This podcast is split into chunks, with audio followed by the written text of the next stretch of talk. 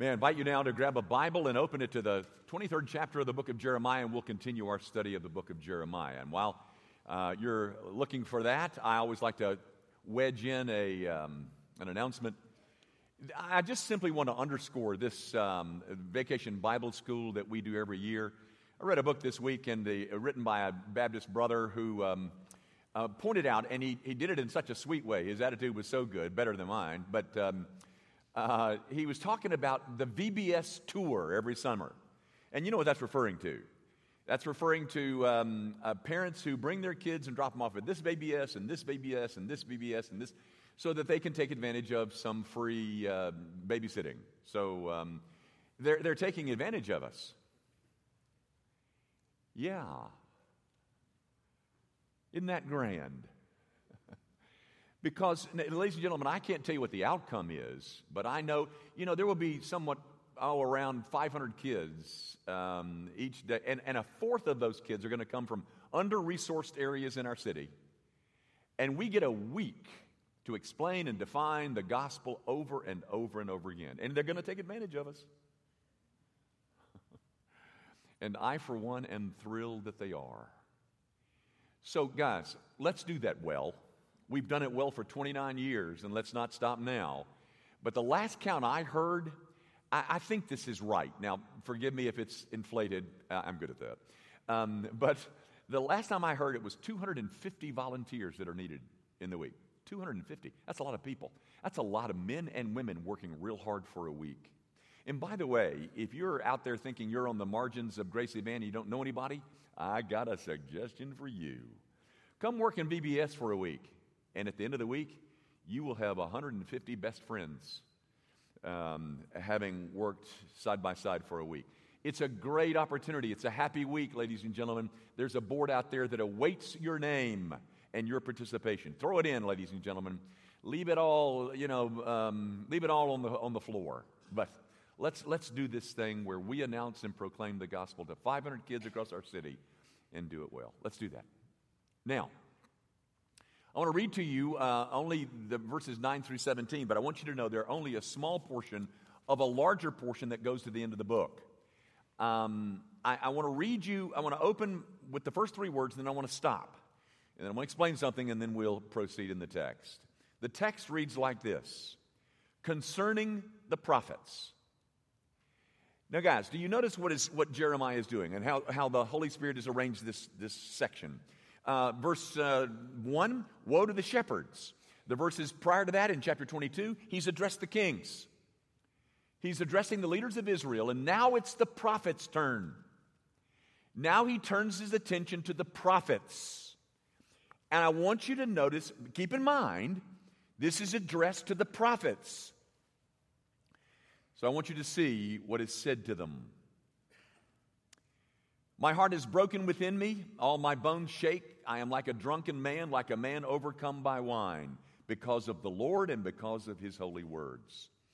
For the land is full of adulterers. Because of the curse, the land mourns, and the pastures of the wilderness are dried up.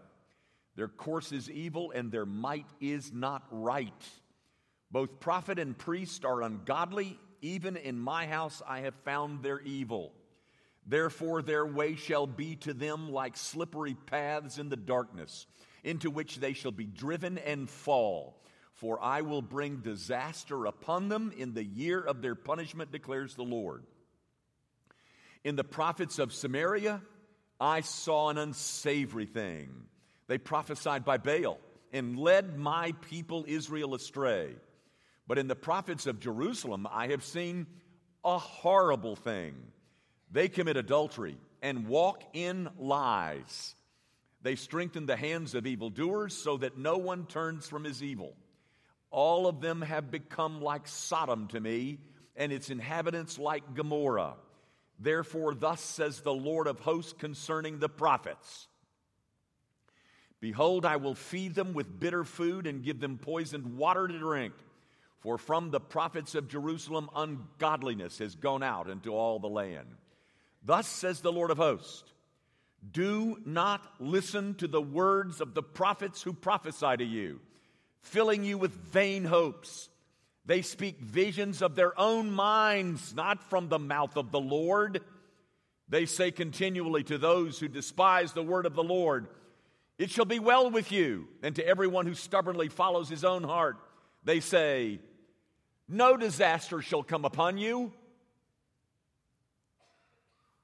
The grass withers and the flower fades. But the word of our God, this word, this endures forever.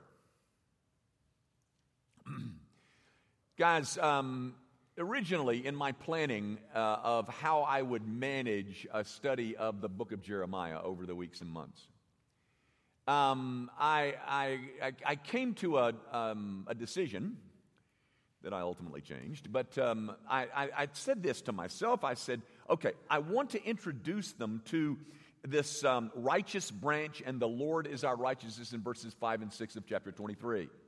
I wanted you to see that. That is one of the clearest Old Testament references to Christ eh, to be found anywhere in the Old Testament.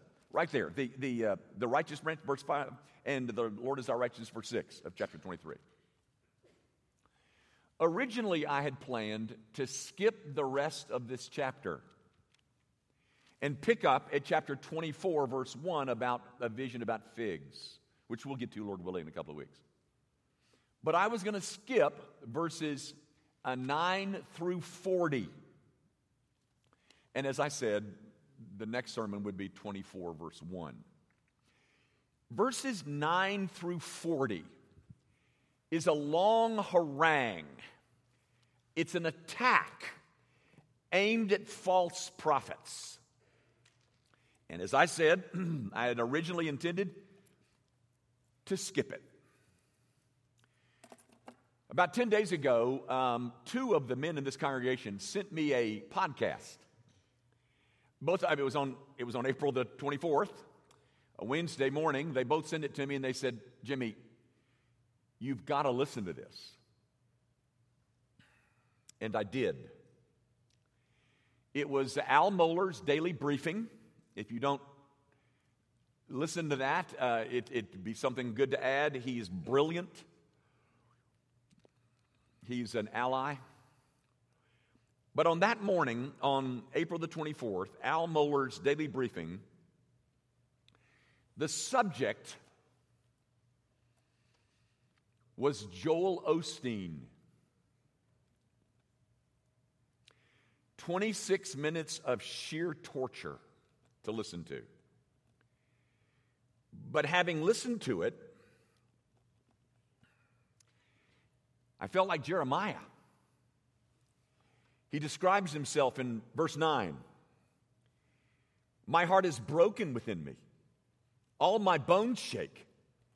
I am like a drunken man, like a man overcome by wine because of the Lord and because of his holy words. And um,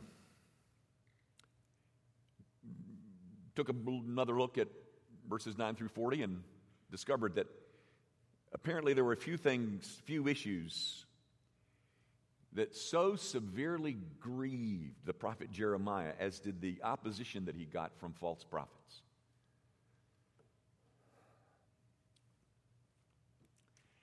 I'm grieved too. I, am grieved that I have to preach this. As I said originally, I intended to skip it. But through those two men and that podcast, I, I, I sensed, and I, I didn't, I'm not saying that God spoke directly to me, I'm not, but I sensed that God would not have me skip these verses. So, um, I came back and looked at them again. Now, gang, I, I don't enjoy being controversial. I'm not looking for controversy. Um, I'm in controversy on Wednesday nights. I didn't want any more. I'm not trying to be a tough guy who, you know, who wants to move. I'm not trying to do that. I'm simply trying to be faithful to this book. Um, Jeremiah was at war with a crowd of prophets that he calls in verse 14. Excuse me. Yes, in verse 14 and, and 10, verses 10 and 14, he calls them adulterers. In verse 11, he calls them ungodly. In verse 14, he says they are liars. And that's some pretty strong language to be leveling at people who are in the professional clergy. And, and those of you who um, may think, um, well, though, though Jeremiah does not do it here in verse 23, he does do it in chapter 28. Uh, that is, he mentions names. And my point is, those of you who think it uncharitable of me to mention names, I can only say that Jeremiah does. And so does the Apostle Paul in 2 Timothy 4, and so does the author of 1 Kings. They all mention false prophets by name, so I'm in pretty good company. Believe me, uh, they don't hesitate using my name. That is, if they knew it. Um, I'm such a pipsqueak nobody, they, um, they probably had never heard, and that's fine. But they wouldn't hesitate to use it. Now, with that said, on to the message of 917 and, of course, 9 through 40. This section dealing with false prophets. Now, guys, I, I want to start like this. I want to ask you to turn with me to the book of Hebrews. if you can find that pretty quickly. Hebrews chapter 1. I only want to read one verse and it's only 17 words, so it's quick. But Hebrews, the great book of Hebrews, starts off this way. This is Hebrews 1 1.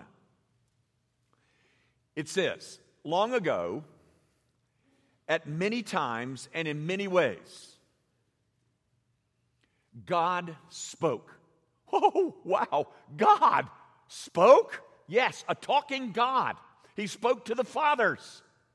Long ago, he did it in, in, in, in lots of different ways, but God, the speaking God, spoke. There was no Bible in print at the time. So God spoke to our fathers, and how did he do that? He did it by the prophets. He spoke to the prophets.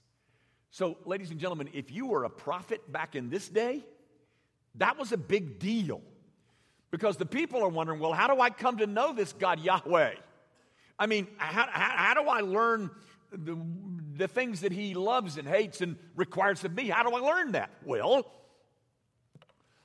you go to the prophets because God spoke through the prophets. You know, guys, there's, um, there's an interesting piece of hymnody that we sing, and I love the hymn. It just happens to be inaccurate. Um, the hymn is The church is one foundation, is Jesus Christ her Lord. Well, unfortunately, ladies and gentlemen, that's not what the Apostle Paul says in Ephesians 2. He says this um, built on the foundation of the apostles and prophets, Christ Jesus himself being the cornerstone. What our hymn ought to say is, the church is one cornerstone, is Jesus. But it's, it, I, I, listen, I'm really not trying to take issue with hymns. I'm simply saying that when the Bible got to talk, was talking about the role of the prophet, it was a big deal. The prophet provided the foundation on which the superstructure of Christian religion was built. Jesus Christ being the cornerstone. So all of my religious understanding was riding on what I heard, pardon me, from the prophets. They were God's spokesmen. But sadly, like every other human institution, that office of prophet has been corrupted by sin. And so, what you have today is the prophet and the false prophet. Now, guys, um, as a result of that, the unthinkable has happened. Look at verse 13. My people, they led my people Israel astray. Um, the false prophets have led my people astray. And then the outcome of their being led astray is that God's people are hurt uh, through falsehood. But not only are they misled by what the false prophets teach, they are also misled by how the false prophet lives. Look at verse 14. Those prophets, they commit adultery. And in turn, notice what else? By their living in adultery, they strengthen the hands of the evildoers so that no one turns from his evil anymore. So, as a result of what they taught, God's people are misled, but it uh, also, they come to the conclusion that they can live on in their sin. Because, my goodness, if the false prophets are going to have an adulterous affair, so can I.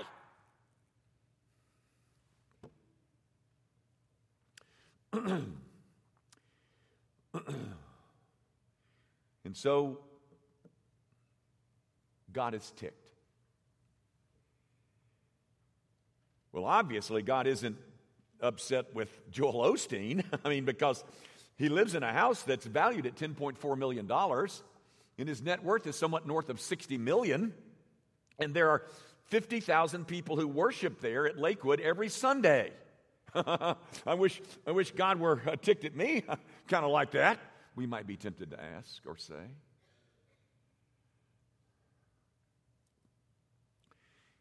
And his message uh, this came from the podcast the, um, the, the, man whose article is being assessed is, was interviewing Joel Osteen. And uh, what came from that interview is most people come to church to feel better, not worse. And when I say feel better, I mean feel better about themselves. Life already makes people feel guilty. And so if you keep talking about sin, people are going to get turned off. Oh no! Not that! Anything but that. We certainly wouldn't want to turn off anybody with the truth, now would we? So why don't we just feed them a pack of lies? Because maybe that won't turn them off. Folks, in the message of the prosperity gospel, meaning revolves around the self. The self is the center of all meaning, shifting the focus away from a self existent God onto me. I remember I started to do it again today, but I've already shown it a couple of times on Wednesday nights. The, do you remember the, the, um, the YouTube by R.C. Sproul? Um, he was at a conference and he was sitting on a panel and somebody asked a question. And, um, mean, he kind of leaned forward and he said, uh, rather offensively, he said, What's the matter with you people?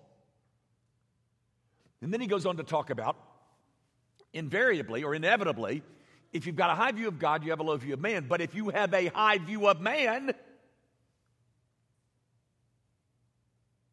you have a low view of God. And here is the high view of man. God is the great admirer of you.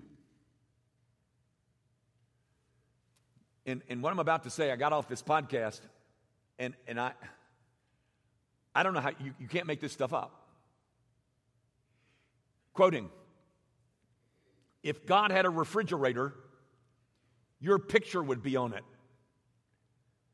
If he had a computer, your face would be the screensaver. The most important reality in the universe is you. You know, when I heard that, I couldn't help but think of a, a statement that Paul made, the Apostle Paul in Romans 16.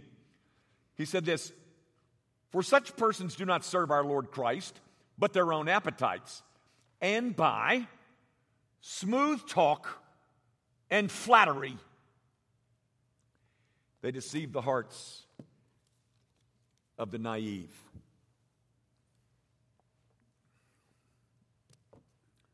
So, you want to be a screensaver, do you? I can tell you where to go to church.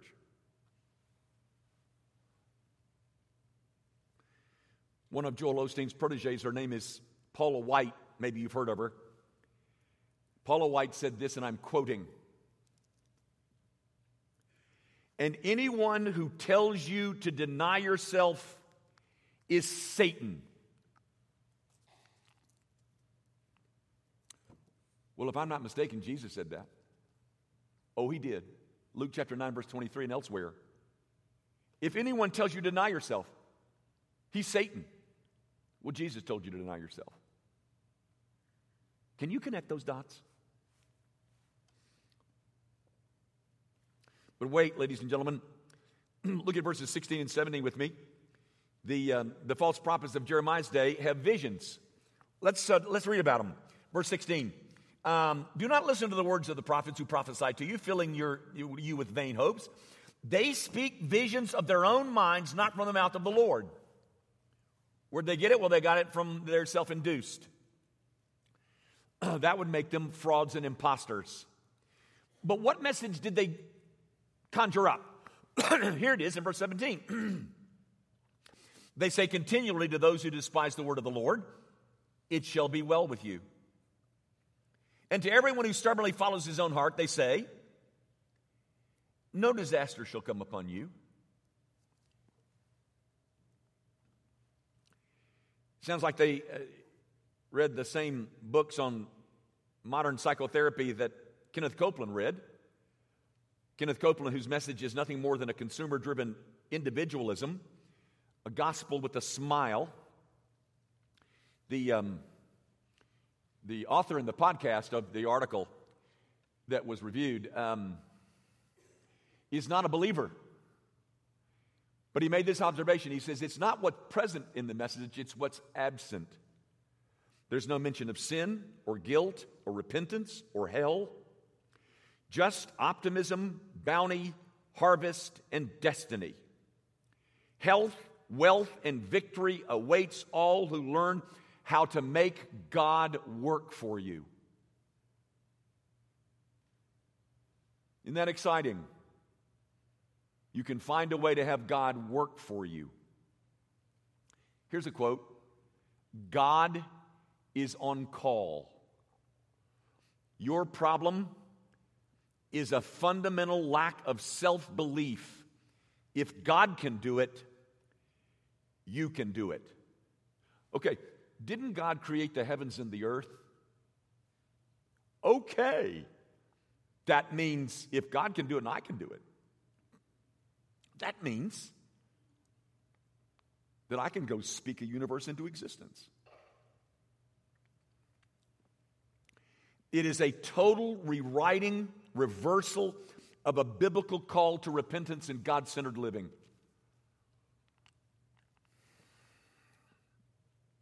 Well, where did they get all this stuff, um, Jimmy? well, besides the psychobabble of Oprah, maybe they got it the same place that the false prophets of Jeremiah's got theirs. Look at verse 25. I didn't read this. this is a part of this section on false prophets. Verse 25. I have heard what the prophets have said who prophesy lies in my name, saying, I have dreamed. I have dreamed. Where did they get it? They dreamed it up in their wishful thinking, or maybe in their nighttime sleeping. I don't know. But they said, I've got a dream. I got a dream. Well, um, Jeremiah doesn't deny that God may speak to people through dreams but it must never be placed on the same level with God's word and must be always judged by God's word. Look at verse 28. Let the prophet who has a dream tell the dream. But let him who has my word speak my word faithfully. Notice this next comparison. What has straw in common with wheat? declares the Lord. Do you see what the prophet just did? He compared your dreams to straw and God's word to wheat. An enormous difference between chaff and something nourishing. And then verse 29 Is not my word like fire, declares the Lord, and like a hammer that breaks the rock in pieces? Um, Mendelssohn, I think it is it Frederick Mendelssohn, who was the great composer. He put that statement in the mouth of Elijah in his great um, opera, Elijah. Elijah didn't say it, Jeremiah said it, or God said it through Jeremiah here. But he did know enough to put these words in the mouth of a true prophet, Elijah. God's word is likened to a hammer and to a fire. Mary, Queen of Scots, once said, I am more afraid of John Knox's preaching and praying than I am in all the armies that the Pope can field. Because his word is like a hammer, it's like fire. But not at Lakewood Church. If you want to feel bad, Lakewood's not for you. If you want cool breezes and velvet touches, you'll have to go to the false prophets. Read with me verse 32. Behold, I am against those who prophesy lying dreams, declares the Lord, and who tell them and lead my people astray by their lies and their recklessness when I did not send them or charge them. So they do not profit this people at all. But that's not to say there's no prophet, because the prophet, P R O P H E T, P R O F I T S, greatly.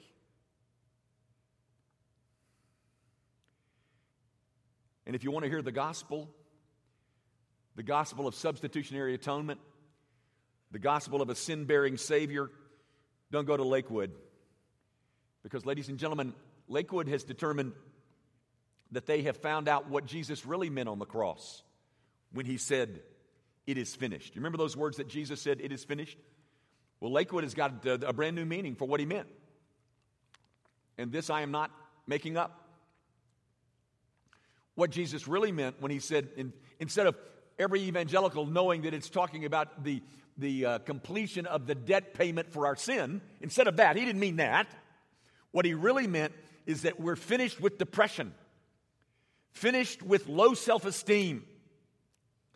The mediocrity is finished. Just speak it, say it out loud, and that will actualize it. Just keep saying the Babylonians are not coming. The Babylonians are not coming. The Babylonians are not coming.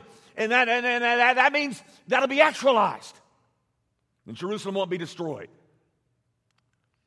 You see, if you change your thoughts, you can change the world. Just keep saying, no disaster, no disaster, no disaster. If you will just do your part, God will do his part.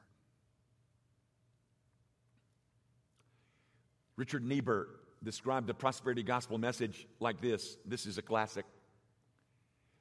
He said, The message of the prosperity gospel is about a God without wrath who brought men without sin into a kingdom without judgment through the administrations of a Christ without a cross. Here's the message for you, folks it's about a God without wrath who brought people without sin into a kingdom without judgment through the administrations of a Christ without a cross. Osteen said, I want to help people sleep at night. So do I. But not by lying to them. Look at that statement, the last sentence of verse 32. So they do not profit this people at all. Verse 36 But the burden Of the Lord shall you shall mention no more, for the burden is every man's own word, and you pervert the words of the living God. Verse 26. How long shall there be lies in the hearts of the prophets who prophesy lies and who prophesy the deceit of their own heart? It's a message that has an appearance of truth, but it's based on no reality. And it is unnourishing. And it does not convey life to a famished soul. And it is cruel. Cruel. Why do you say that, Jenny? Well, guys, I have to be very careful about what I'm about to say because I do not want you to think in any way I'm trying to take advantage of this other than to illustrate the cruelty of the message. That's all I'm trying to do. These are tragedies, and I do not take joy or delight or pleasure in it at all. Joel Osteen's father, John, divorced his first wife. He ended up, he's the one that founded Lakewood Church and gave it to his son. He ended up, for the last few years of his life, on dialysis and died of a heart attack. His uh, Joel Osteen's mother, Dodie, died of liver cancer at age 48. Those are both tragedies, ladies and gentlemen. But I guess the problem was they didn't speak it out loud to actualize it. Or maybe the problem was they didn't have enough faith. To say that to somebody, ladies and gentlemen, is utter cruelty. The reason that you died of cancer is because you didn't have enough faith.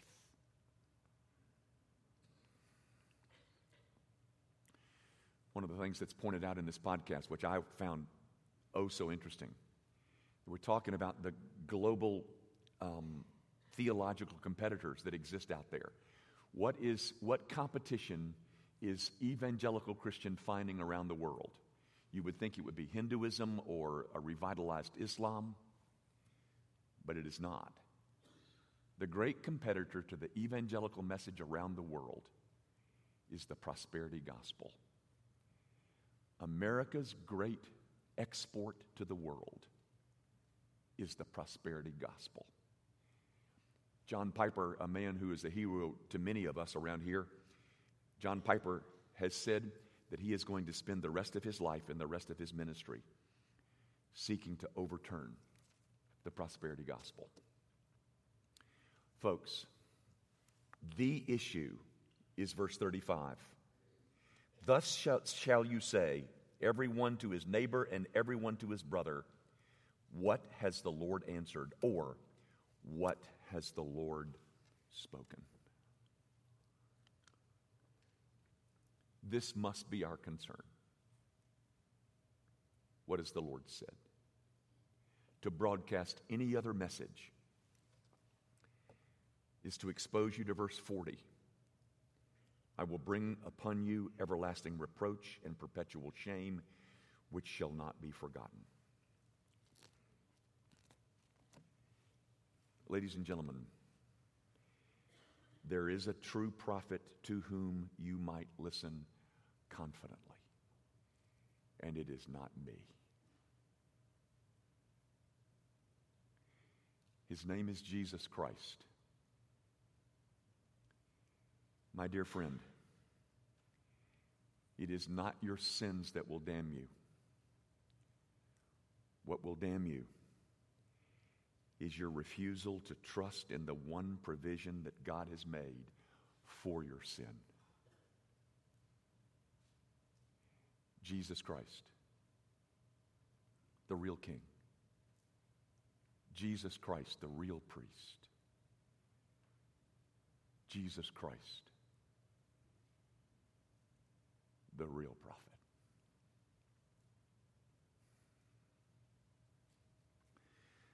Our Father, um, would you remind your people that um, because of the entrance of sin in Genesis 3, no man can be trusted. including the one behind the pulpit this morning. But we must measure everything he says and everybody else says by the precepts contained in this book.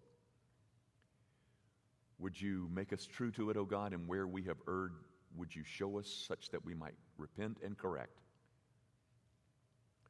But where we have broadcast a true gospel, would you use it to bring men and women to a saving knowledge of Jesus Christ? Now, Lord, we commit ourselves to doing just that. Stop us where we err and underscore the truth when it's consistent with your word. We ask it, of course, in Jesus' name. Amen.